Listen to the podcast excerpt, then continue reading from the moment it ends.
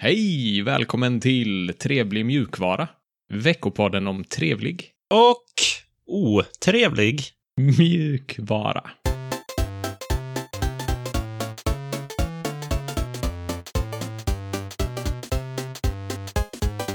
Mitt namn är Sebastian och med mig har jag som vanligt Alex på andra änden. Tjena, tjena. Tjena! Hur är läget idag? Det är lite varmt här nere på kontoret. Det är kallt i övrigt, så det är gött. Alltså det är nästan skönt att vara nere i kontoret där det är varmt. Ja, det är lite för varmt. Jag borde öppna något fönster eller något. Okej, okej. Har du hittat på något skoj i veckan? Ja, jag har väl funderat lite på att skaffa en ny dator. Den börjar ju bli till åren. Mm. Min stationära kontorsdator, eller vad man ska kalla det, här nere på kontoret. Och den har jag ju haft eh, ja, det är väl som med alla andra stationära. Det är olika delar från olika eh, årstider, höll jag på att säga. Man olika byter epoker.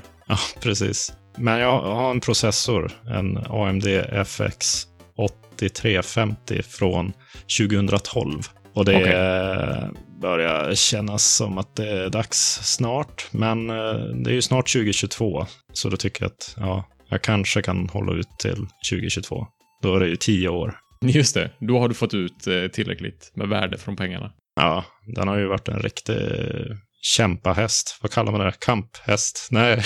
Kamp... Kamphäst? ja, ja, skulle, skulle det kunna vara. Ja. Ja, ja, nej, jag förstår. Ja, men spännande. Då kommer du börja kolla på lite processorer och datordelar nu då, framöver. Ja, i två år. Men vi får se. Eh, Men vad ska vi prata om den här veckan då? Denna veckan så kör vi nyheter. Sedan har vi en otrevlighet och sedan har vi lite uppdateringar på ditt Rust-äventyr. Det finns ju även en liten kort trevlighet också. Det finns en liten kort trevlighet, ja. Precis. Men först, nyheter.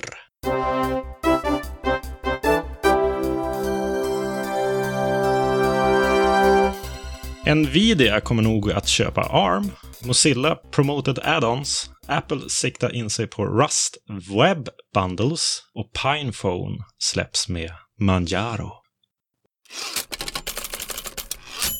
Nvidia köper ARM, eller köper kanske ARM. Jag tror Nvidia får okej från Softbank på att köpa ARM från Softbank.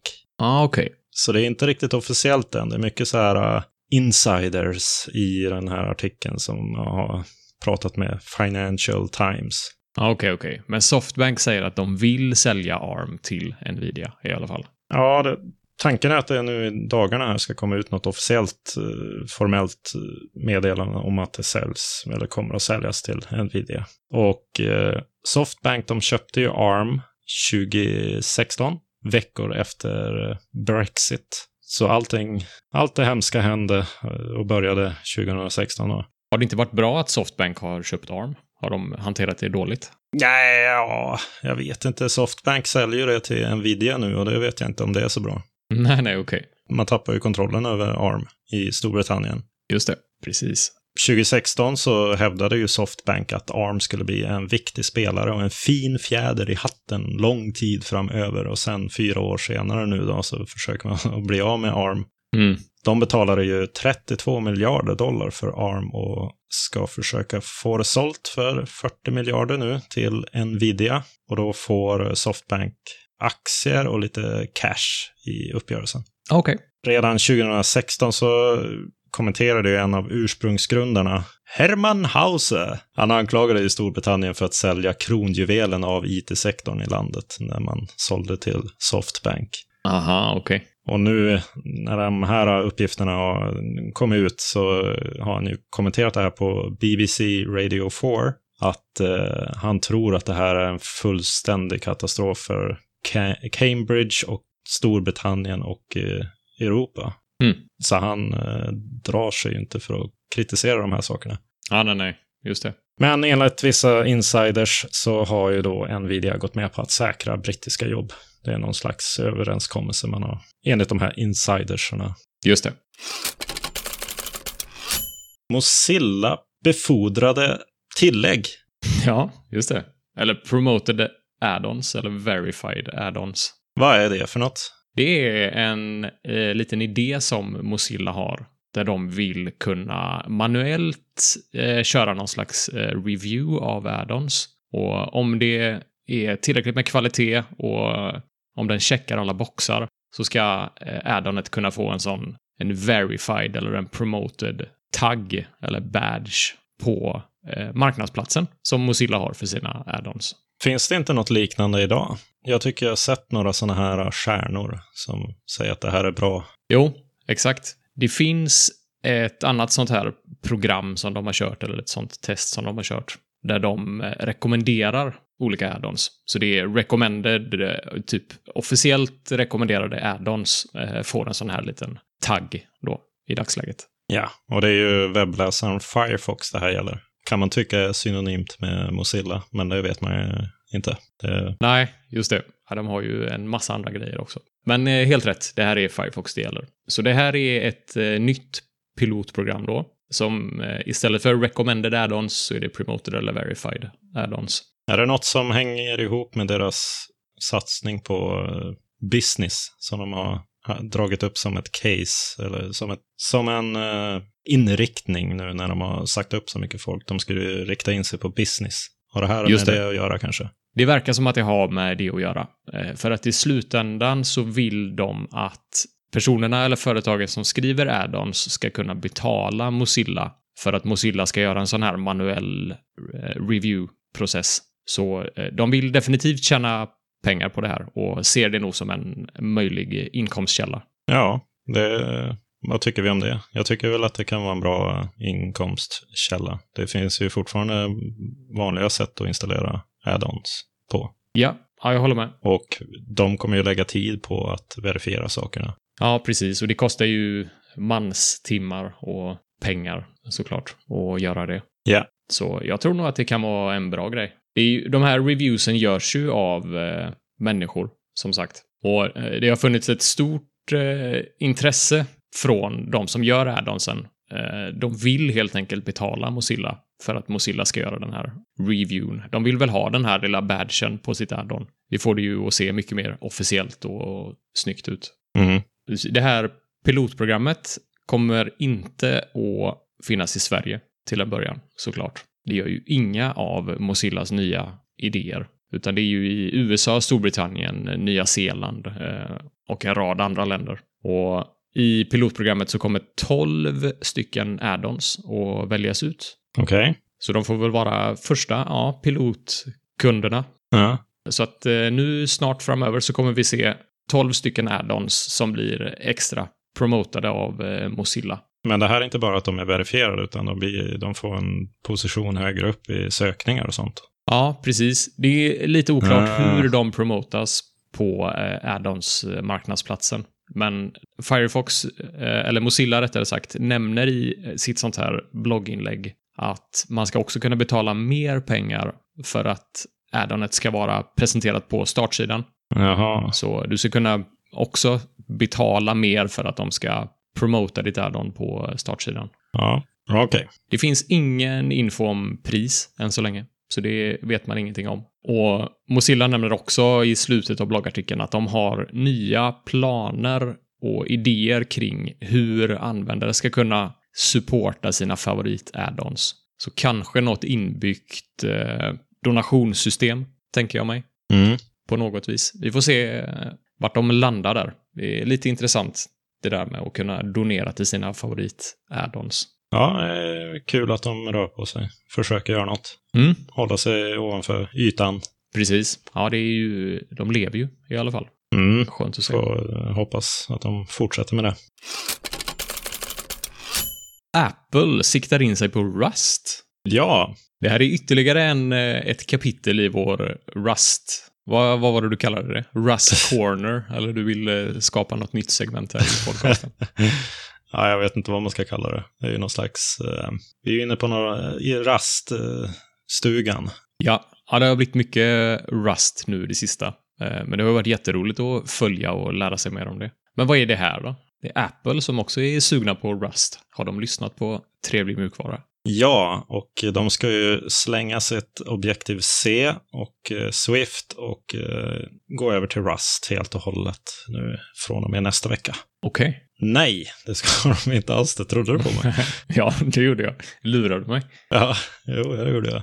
Nej, eh, de kommer inte göra några sådana stora förändringar. Men, och det här handlar egentligen om att de har lagt upp en, vad kallar man det, jobbannons. Mm. Och det dök tydligen upp något liknande för några månader sedan i Kanada, Apple Kanada. Och nu är det här då i Tyskland. Och det är ju att man söker efter någon som kan jobba på Apples molntjänster som har 3 till 5 års erfarenhet av C och 10 års erfarenhet av Rust. Va? Jag skojar bara. Men, nej, men erfarenhet, eh, de listar att eh, erfarenhet av Rust är eh, önskvärt och ett jättestort plus. Så det är ju någon Okej. hint på att det, det har med Rust att göra. Och den här 3-5 års erfarenhet av C anknyter ju bra till det eftersom att Rust i princip genererar eh, C-binärer. Mm. Och man är ute efter någon som kan jobba med eh, låg nivå, nätverk och eh, är experter på Unix-type operativsystem då. Antar att de inte vill skriva Linux här, men det är väl underförstått. Ja. Men det är ju deras molntjänster som ska ha det här språket. Man kommer jobba med, om man ansöker till det här jobbet så kommer man att få jobba med iCloud och Maps och hela Mm. den, eh, den biten i molnet. Och så bygger de ju på Linux såklart. Det, något annat kan jag inte tänka mig. Just det. Det kanske är något BSD någonstans också. Det är intressant, eh, de här personerna, för att han, det är ett Twitter-inlägg du länkar till här, Mm. där han, jag tror inte att han har någon eh, koppling till Apple annars, men han sitter ju bara och bevakar jobbannonser då. Eller har Ja, lyckats sniffa till sig den här jobbannonsen. Det är ju Ja. flera gånger man har sett sådana liknande, oh, Blizzard postar en jobbannons för någon som ska jobba med VR. Då mm. går det ju rykten om att de ska släppa ett nytt VR-spel. ja, men det är ju faktiskt eh, det är ju en hint om vad de siktar på för någonting framöver. Ja, det är man det. kanske inte har kommit så lång- långt i resan, men eh, om man försöker anställa folk för någonting, då vet man ju att det kommer väl antagligen att bli någonting av det inom några år. Just det, precis. Det hade varit roligt med någon sajt som eh, monitorerar stora företag. Det finns ju säkert. Där man kan se vilka jobbannonser som ligger aktiva just nu. Ja, ja men man ska ha haft något som roadmap plus fem år Ja, och utgår bara från jobbannonser. ja precis. Exakt. Ja, det har varit lite snacket på nätet också. Mm. Och de eh, tycker att det är intressant att man inte försökte att förfina sitt Swift-språk. Och då eh, är det några som svarar på det med massa exempel på hur lång bit Swift har att gå för att bli mer kompatibelt på andra plattformar än Mac. Okej. Mac. Mac. ja. En annan skriver ju, och det här är lite intressant, han skriver att det har varit en fantastisk resa för Rust på kort tid såklart, och att eh, Google driver på införandet av Rust i modulerna till Linux-kärnan. Mhm. Så viljan finns där i Linux-kärnan också. Det har varit en del surr om det också. Mm. Och det är långt ifrån samma motstånd från den här Linus Torvalds på det här jämfört med andra språk som har kommit upp, typ C++. Okej. Man har ratat C++ ett antal gånger. Men eh, Rust så är det lite mera vänliga toner. Det har mer att göra med ja, hur man ska få in det tekniskt, låter det lite som att de är inne på. Okej. Men Har det funnits försök att introducera C++ i Linux-kärnan? Man har ju eh, önskat lite mera kompetenta språk kanske, eller moderna språk. Mm. Folk kanske vill ha klasser och sådär. Men eh, det har ratats av bland annat Linus Torvalds. Ja, okej. Just nu är det bara C. Eller hur ser det ut egentligen i Linux-kärnan? Nu är inte jag någon expert på det, men ja, jag har för mig att det är i princip C som gäller i Linux-kärnan. Okej. Och det finns en del rigorösa krav på det. Men är tanken då att man ska... Du vet kanske inte så mycket om det här, men jag frågar ändå. Ja, Är tanken att man ska bygga om vissa delar då i Linux-kärnan till att använda Rust istället för C? ja, alltså det är väl ingen tanke med det, ungefär som allt annat som görs i Linux-kärnan. Det görs, okej. Ja. det, saker och ting utvecklas och så kanske du byter ut någonting och helt plötsligt så har man en ny situation med nya Rust-moduler och drivrutiner och sånt. ja. Men det, eh, det jag mest var intresserad av är om målet till slut är att eh, köra 100% Rust, byta ut C helt och hållet.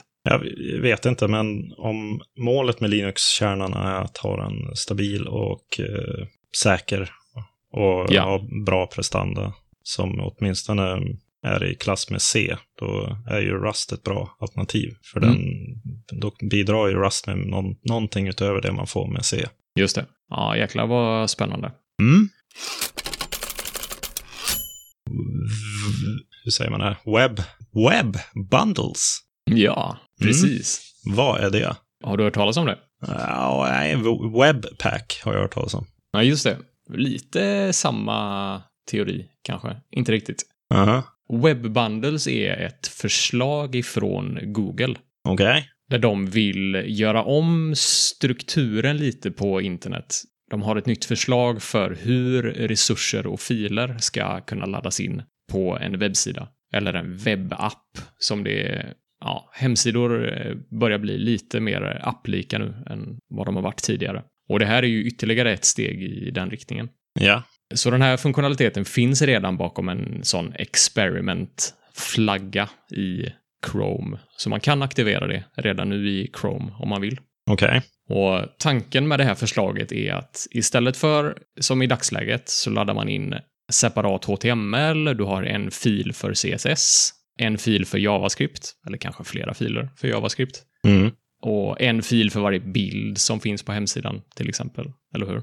Ja. Med Web Bundles så ska man bundla ihop alla de här filerna till en fil. Så det blir som en stor binär, så en request till servern istället för en massa separata. Okej. Varför, varför vill man göra det? Det finns många fördelar med det. En fördel är att det bara blir en eh, request till servern. Ja. Och man har också möjlighet att eh, göra en massa andra saker med sina URLer. Eh, så att alla URLer blir ju interna eller Ja, är re relativt till eh, roten på sidan eller något. exakt, det blir relativa sökvägar. Ja. Och, eh, och det är ju också en nackdel för att det betyder ju att man kan ju inte förhindra en del av eh, webbsidan eller appen att ladda. Så du skulle inte kunna ladda appen utan JavaScript till exempel, vilket du kan i dagsläget. Ja, ja okej. Det är vissa som inte vill ha JavaScript. De kanske Ja, vill stänga det av finns den. ju vissa som har det och vissa vill ju inte ha reklam på sina webbsidor heller, till exempel.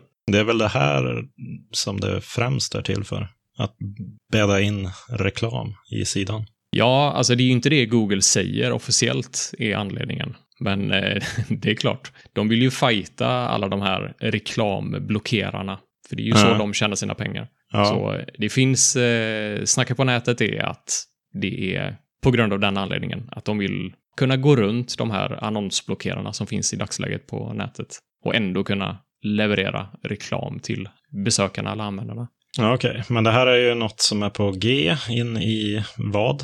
I V3C eller är det bara Googles egna hörn? Ja, precis. De har lagt en, en eh, förfrågan, eller ett förslag, rättare sagt, till att göra det här till en eh, officiell webbstandard. Okej. Eh, men det är ingen som har röstats igenom än. Och Brave har varit väldigt kritiska till Web Bundles. Ja.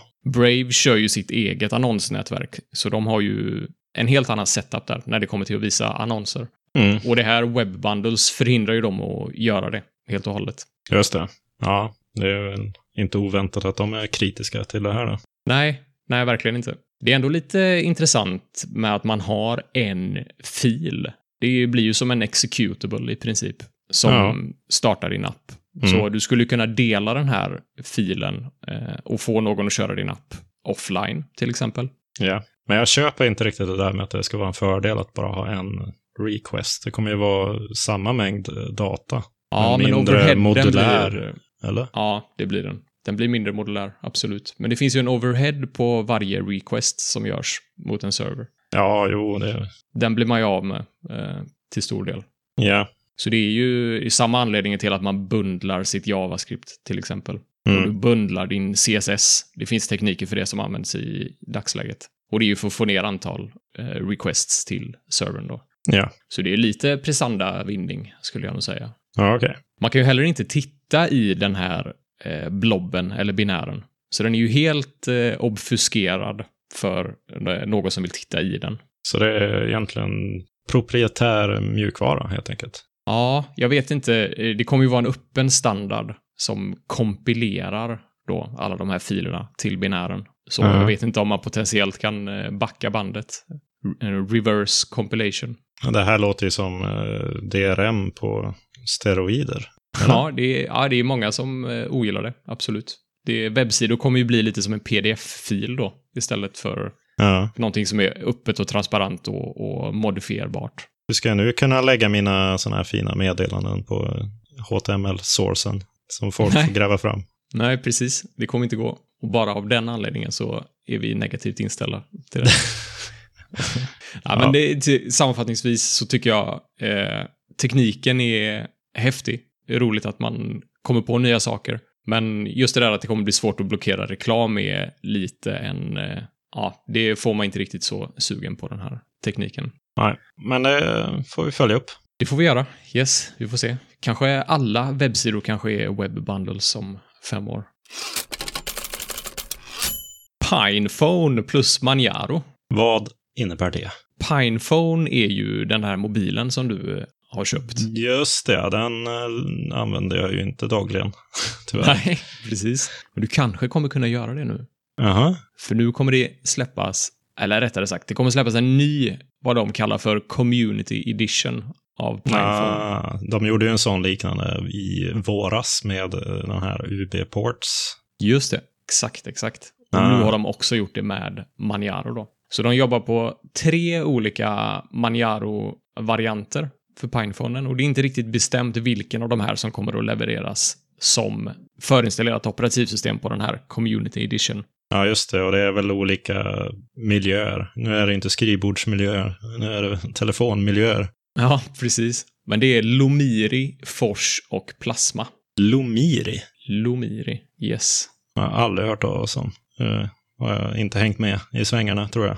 Eh, nej, inte jag heller riktigt. Jag är osäker på hur Lomiri och eh, Manjaro eh, jobbat tillsammans där. Men det är tre, tre varianter av eh, Manjaro, hur som helst. En av dem kommer att levereras som förinstallerat operativsystem. Ja, ja vad kul. För Manjaro. Ja, det är det verkligen. Det kommer också vara en sån här snygg, eh, snyggt designad box med Manjaro-logga och så kommer man få Manjaro-loggan graverad på baksidan av mobiltelefonen. Ja. ja, det går eh, uppenbarligen bra för Manjaro. Det är kul att det är någon annan i Linux-sfären som sticker ut förutom Ubuntu och Fedora och Mm. Arch. Just det. För de har ju fått mycket exponering från bland annat den här Linus Tech Tips på YouTube. Ja, Och så har de ju den här Pinebook Pro som släpps med Manjaro. just det. Så det känns som att det rullar på bra för dem. Och det är ju, tycker jag de förtjänar. De har ju gjort en stabil distribution. Sen att de till exempel har sönder sitt eget forum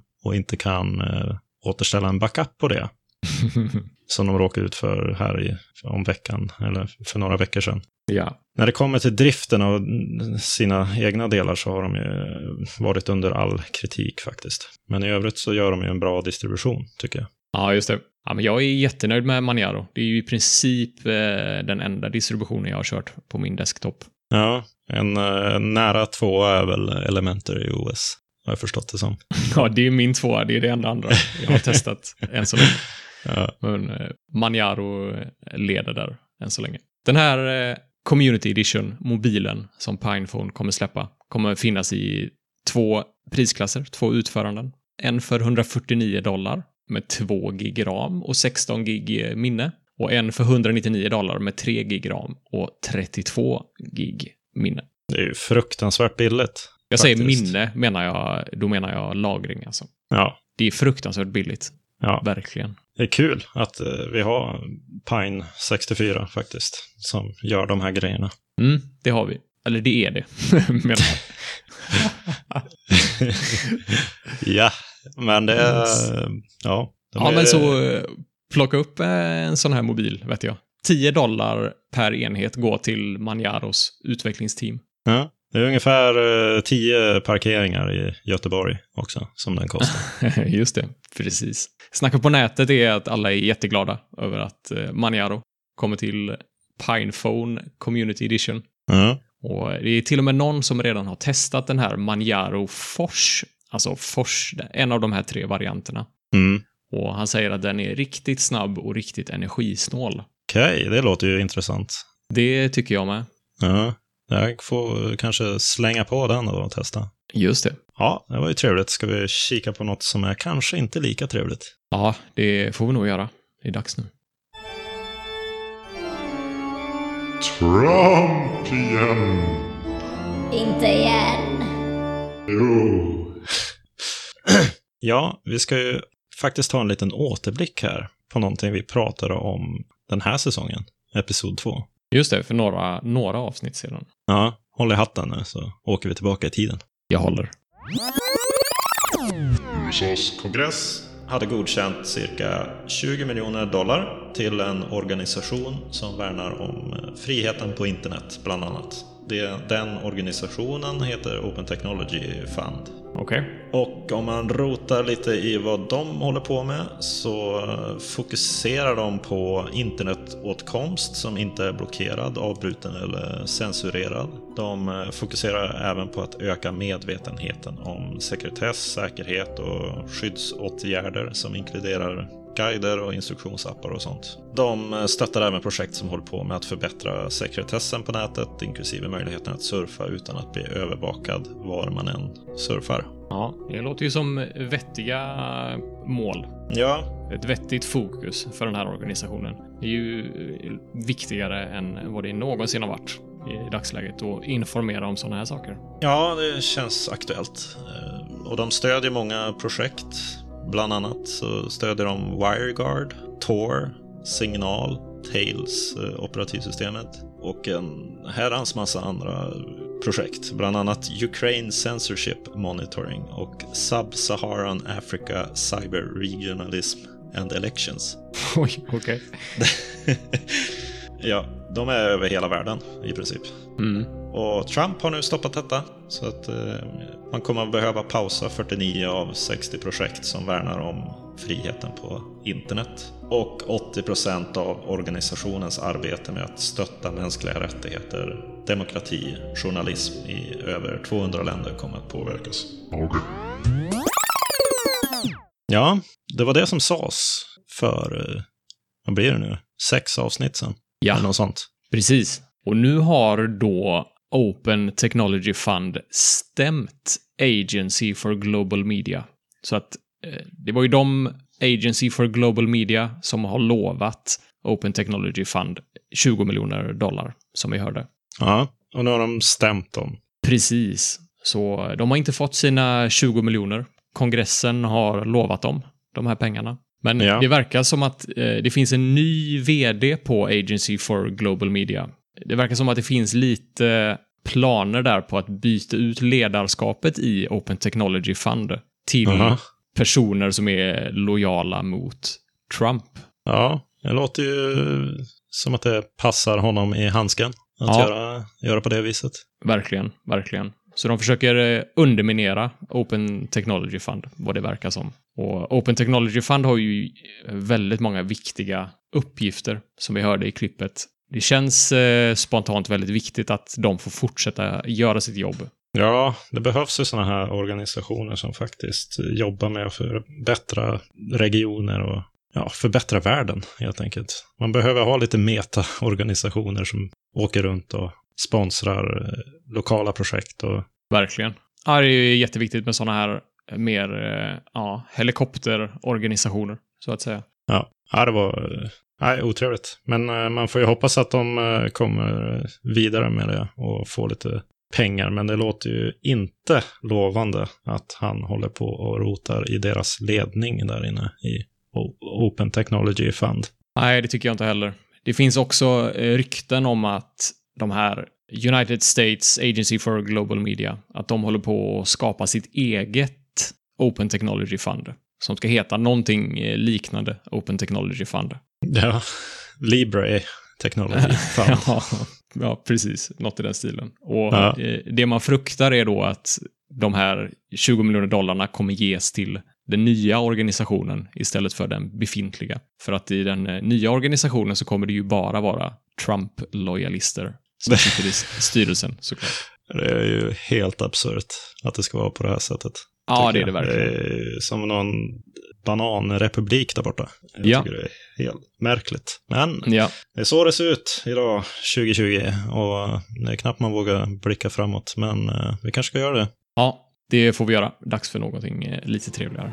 Något som kanske rör sig lite på dina marker.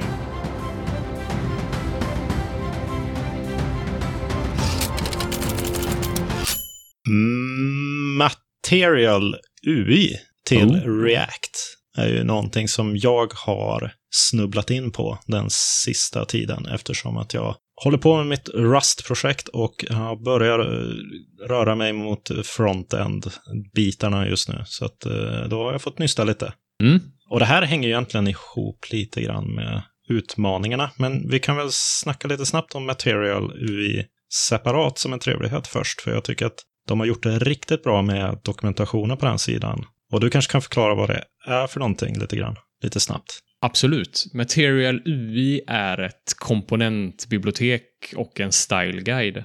Som bygger på Material Design-systemet som Google tog fram, eller har tagit fram och jobbar på kontinuerligt. Just det, och man ser ju material design i, Go- i alla Googles produkter i princip. Det är ju Ja. deras designspråk då. Precis. Ja, det här är ju ett system som man kan installera i sitt React-projekt. Man installerar det inte, man använder små bitar av den och det finns ett komponentbibliotek med extremt bra dokumentation. Så även de som, som till exempel jag, som inte är så van vid att skriva React, kan ju få kort och koncis information om hur man implementerar komponenterna. Och Mm. man kan även klicka upp så att det expanderar till hela filen. Så att man kan, om man har missat någon import eller någonting så blir man påmind om man exp- expanderar den där. Så det är top of the line dokumentation, tycker jag. Ja, vad häftigt. Ja, det är ju superviktigt när man sitter med sånt här komponentbibliotek. Att det är väl dokumenterat. Alla props är dokumenterade och ja, det är vettiga exempel. Men det verkar det ju vara här. Schysst. Ja. Jag har inte använt Material UI någonting, alltså React-komponenterna.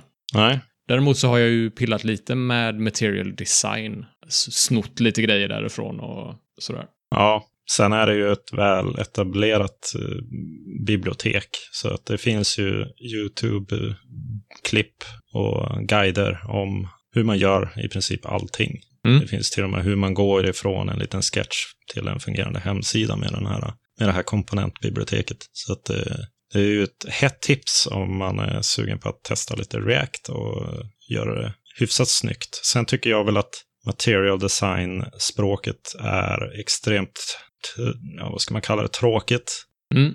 Ja, jag förstår precis vad du menar. Det är inget unikt utseende på din app. Nej, Men det är okej, det måste det inte vara. Det är ju definitivt ett snabbt sätt att få ut någonting som ser bra ut och funkar responsivt. ja. Men vi kanske ska gå in lite snabbt på utmaningarna här, för det hänger lite grann ihop med det. Mm, Ja, Det gör jag ska vi. bara öppna dörren här bak och gå, gå in i utmaningsrummet här. ja. Okej, okej.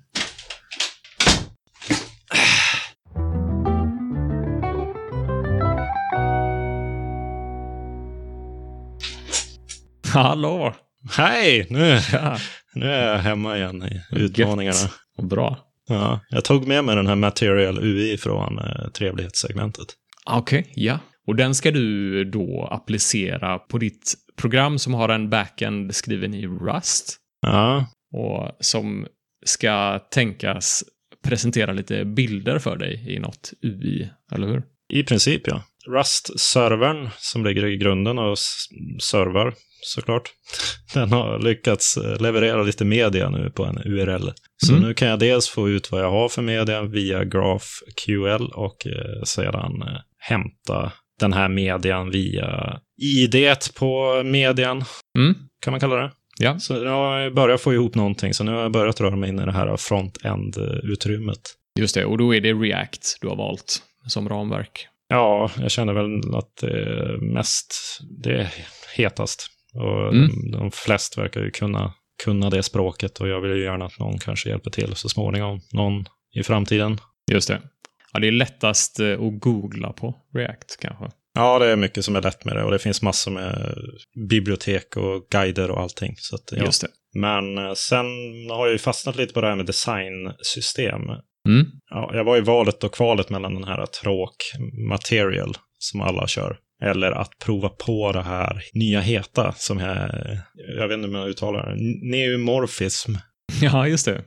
Om du har Precis. sett det någon gång. Jo då, det har jag sett. Det var lite buzzwordigt för eh, ett halvår sedan, ett år sedan kanske. Ja, eh, men det har inte dykt upp så mycket kring det. Jag tycker det ser trevligt ut. Det är lite annorlunda det gör det. också. Det är lite mjukt. Det ser ut som att de har tryckt ut liksom en, genom en... Det är sådana här mjuka plastknappar, ser det ut som, istället för att det är några kort som bara flyger i luften. Som det är Ja, i just det. material. Ja, det är väldigt mycket skuggor i eh, newmorphism. Mm, Det kommer ju ifrån skewmorphism från början. just det. Som eh, Apple byggde mycket grejer på i början. Exakt.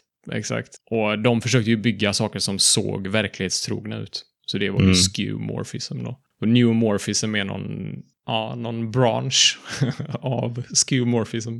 Ja, jag vet inte hur eh, lika de är egentligen i, i designspråket. Nej, just det. Eh, Det är ju inte som att det är en bibliotekshylla när man listar sina böcker, som det var i skeuomorfism till exempel. Nej, det är det inte. Men däremot så är sk- skuggningen, det är meningen att den ska se väldigt verklighetstrogen ut i alla fall. Ja, men det Så att du ska få någon slags höjdkänsla på knapparna till exempel. Mm. Istället för att det bara är en skugga så är det lite ljust också på ovansidan oftast, så att det ser Mm. lite upphöjt ut. Just det, precis. Men det fanns ingen, inget färdigt komponentbibliotek till newmorphism, va? Nej, och jag är ju inne på det här minimum viable product och Just det. kortaste vägen är ju material-temat. Ja. För det finns ju allt inom det designsystemet. Ja, precis. Och det finns ju en färdig sån här, någon storybook-liknande grej för Material UI. Så du kan, du har en lista med alla komponenter du kan klicka på, så kan du också se hur den ser ut och hur API mot den ser ut. Eh, Och om du skulle kört med Newmorphism så hade det varit, ja, då vill man ju gärna bygga en egen storybook eller någon slags komponent explorer. Mm. Och då måste du också skriva din egen CSS och din egen HTML och dina egna komponenter. Så det är nog, som du säger, mycket snabbare att köra på tråk material då. Ja, det är... Men det går ju faktiskt att eh, anpassa det så att det ser unikt ut, eller eget Mm. ut ändå. Och sen har jag väl velat runt med en massa GraphQL-klienter som jag... Men jag, jag fick nöja mig med den standard som alla verkar köra, Apollo. Mm, just det. Ja, det är den enda jag har hört om också. Ja. Finns säkert massa coola alternativ. Men eh, i början av den här säsongen när vi satte upp utmaningarna så var väl ett krav att man skulle kunna se någon bild. Jag tror, det, jag sa väl i princip att man ska kunna se en bild, någon bild från Rust-servern. Så jag skulle nog kunna sätta en bock på den, tycker jag. För jag har ju faktiskt visat en bild som är servad, servad, servad från min Rust-server. Mm. Ja, men då får du, du får en bock på den. Men Yes! då måste du också sätta upp ett nytt mål. Ja, vänta, jag, må, jag måste ju få en applåd också. Okej, ja. Det är du värd. Tack. Tack. Ett nytt mål säger du? Ja, precis. Du måste börja sätta, eh, sätta layouten kanske. Vad ska du ha för grundprinciper i din app? Det är ju en eh, svår nöt att knäcka, men jag tänker väl att jag delar upp det i tre steg. Och Mm. eh, i steg ett är det att få till det här med att ha bra prestanda. Och Ja. så ska det vara rent gränssnitt. Det ska inte vara, det ska inte alls vara i vägen. Det, det som är viktigast är ju bilderna, Just det. innehållet. Och sen så lite basfunktioner. Det är väl det första steget. Mm. Och sen i nästa steg kan man ju börja implementera någon, någon sån här uh, nice to have eller borde finnas funktioner och dela kanske i Fediversumet eller göra något sånt. Just det. Det är en lite häftig idé att integrera den här mot Fedivers- Fediversumet. Ja, Det finns väl inte något liknande, vad jag vet i alla fall. om eh, man tar liknelsen att Mastodon är Fediversumets eh, Twitter så Mm. kanske det här kan bli Fediversumets Instagram eller något. Jag vet inte. Mm. Just det, precis. Och så i något slutsteg, i tredje steget, kanske man kan strössla med lite annat trams som inte är nödvändigt men som är coolt. Typ AI. Face recognition. Ja, sånt precis. Som, eh, ja, trams vet jag inte om jag ska kalla det, men Ja, men det är ju definitivt inte nödvändiga funktioner. Nej, inte på MVP-listan. Exakt, precis. Ja, så det var mitt om... Eh, eh, så ligger det till, helt enkelt. Ja, vad roligt. Då får vi säkert höra i veckorna framöver här. Då kommer du ha valt Material UI antagligen och Ja. börjat jobba lite med det. Mm. Se. Men vad är ditt eh, nästa mål då? Vi måste ju, du måste ju ha ett klart mål för att, vi för att du ska kunna få en bock till. Det är ju snart säsongsbreak. Jag hinner ju inte så mycket mer på den här säsongen. Nej. Eller? Nej, det gör du inte, men du kan sätta målet eh, till nästa. Mitt eh, mål kommer ju spänna över säsongsbreaket. Du har ju förlorat. Du får ju lägga ner det där projektet nu. Nej, nej.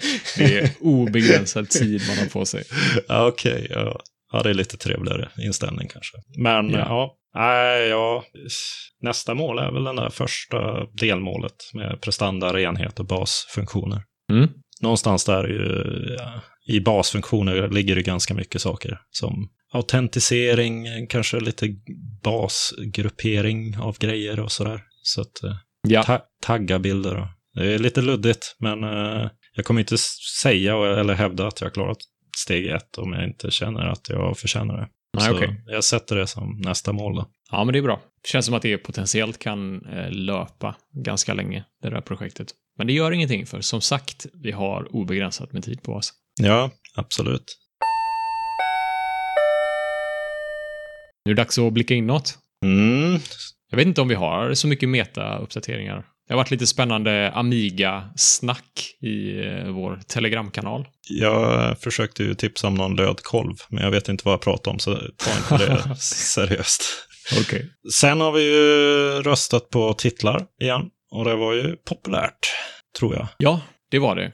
Vi har- la upp en omröstning dagen innan vi skulle släppa förra avsnittet. Och för förra avsnittet gjorde vi det för också. Ja, Eh, En omröstning på Mastodon, där vi finns, trevlig mjukvara. Och även en omröstning i vår Telegramkanal. Mm. Och problemet med det är väl att det blir, om en eh, titel vinner på en av plattformarna och, den andra, och en annan vinner på den andra plattformen, då kommer det bli lite frågor antagligen på den plattformen som inte fick igenom sin titel som de hade röstat fram. Ja, precis. Och potentiellt en eh, splittring där. Två läger mot varandra. Telegram mot Mastodon. Det vill vi ju inte ha. Nej, och eh, nu har vi haft tur de här två omröstningarna. Så det har ju blivit tydliga vinnare. Men eh, det var ganska jämnt. Och då börjar man ju fundera på de här frågorna. Och eh, jag tror vi har kommit fram till att vi kommer bara ha omröstningen på Mastodon av den anledningen.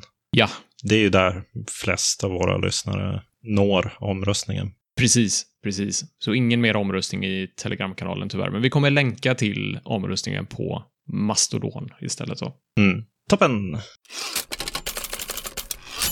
Det var all trevlig Och otrevlig. Mjukvara vi hade för den här veckan. Hör gärna av er till kontaktet trevligmjukvara.se. Och följ oss gärna på Telegram och Mastodon. Där finns vi. På Twitter finns vi också. Både Trevlig Mjukvara och eh, Alex och Seb. Nej, Alex finns på Mastodon. Ja, mitt konto på Twitter är inte, det är inte jag. Nej, okej. All right. Allt sånt ligger i avsnittsbeskrivningen i alla fall. Hur går det med det där Mastodon-kontot? För mig, mitt personliga, Mm. är, är... Jag har inte bestämt användarnamn än. Det kommer. Det kommer. Okej, ja, det låter bra. Vi, eh, vi hörs nästa vecka. Trevlig mjukvara på er. Trevlig mjukvara.